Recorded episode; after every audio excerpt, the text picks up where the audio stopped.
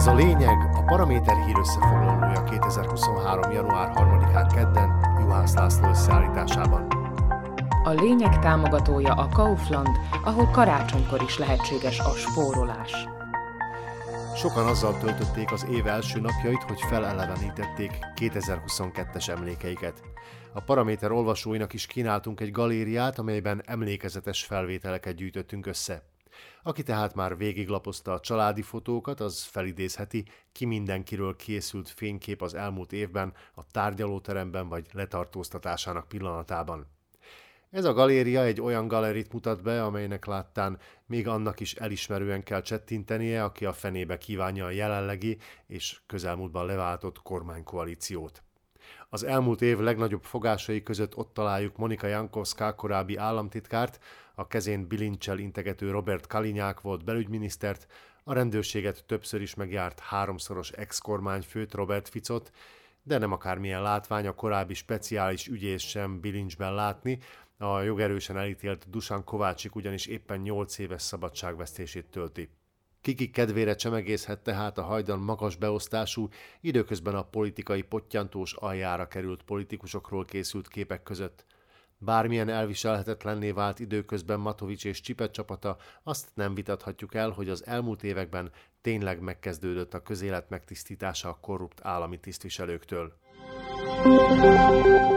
Kérdés viszont mi lesz a megkezdett tisztogatással az előrehozott választás után, hiszen minden jel szerint idén még vár ránk egy voksolás, amelynek pillanatnyilag legnagyobb favoritja Peter Pellegrini, az emberarcúsított Smer, vagyis a Hlas első embere, aki két dolognak köszönheti népszerűségét, hogy hátat fordította a levitézlet Ficónak, illetve annak a bizonyos kis gödröcskének az állán.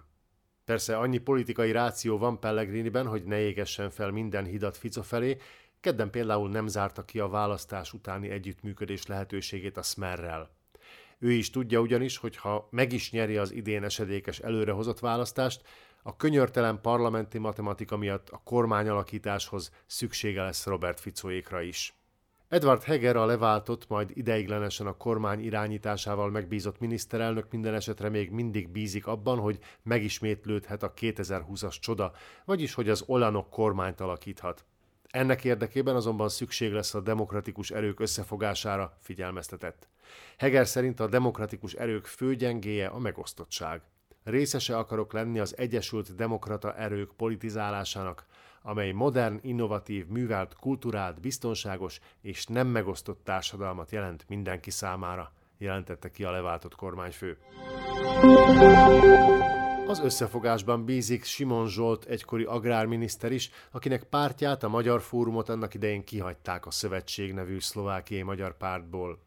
Simon többször kesergett amiatt, hogy a magyar-magyar összefogás kirekesztéssel indult, most egy nyílt levélben fordult a Forró Krisztián vezette gyűjtőpárthoz, hogy szívesen csatlakozna az eddig három platformot számláló szövetséghez negyedikként. Simon első körben azt szeretné elérni, hogy legalább tárgyaljanak egy közös választási lista összeállításáról. Szerinte ezzel biztosítani lehetne a megfelelő magyar parlamenti képviseletet, amely a jó oldalon állna.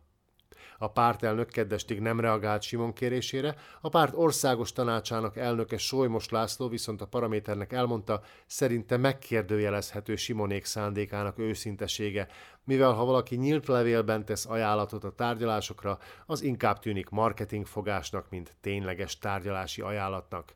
Kíváncsian várjuk, hogyan alakul ez a történet, főként annak tükrében, hogy Simon Zsolt a Paraméternek szeptemberben még azt nyilatkozta a pártról, hogy a szövetség vezetése úgy, ahogy van, unblock használhatatlan, és hogy velük nem lehet erős képviseletet kialakítani, mert ők csak rombolni tudnak. Ezek bizony erős és egyértelmű szavak, és lehet, hogy forró krisztiánék nem éppen ilyen udvarlót képzelnek el maguknak. Ez volt a lényeg 2023. január 3-án kedden Juhász László összeállításában. Kommentált hírösszefoglalóval holnap este is jelentkezünk a Paraméteren, podcastjainkat pedig a Paramédia rovatban találják, illetve a Spotify, az Apple Podcasts, a Google Podcasts és a Podbean platformjain.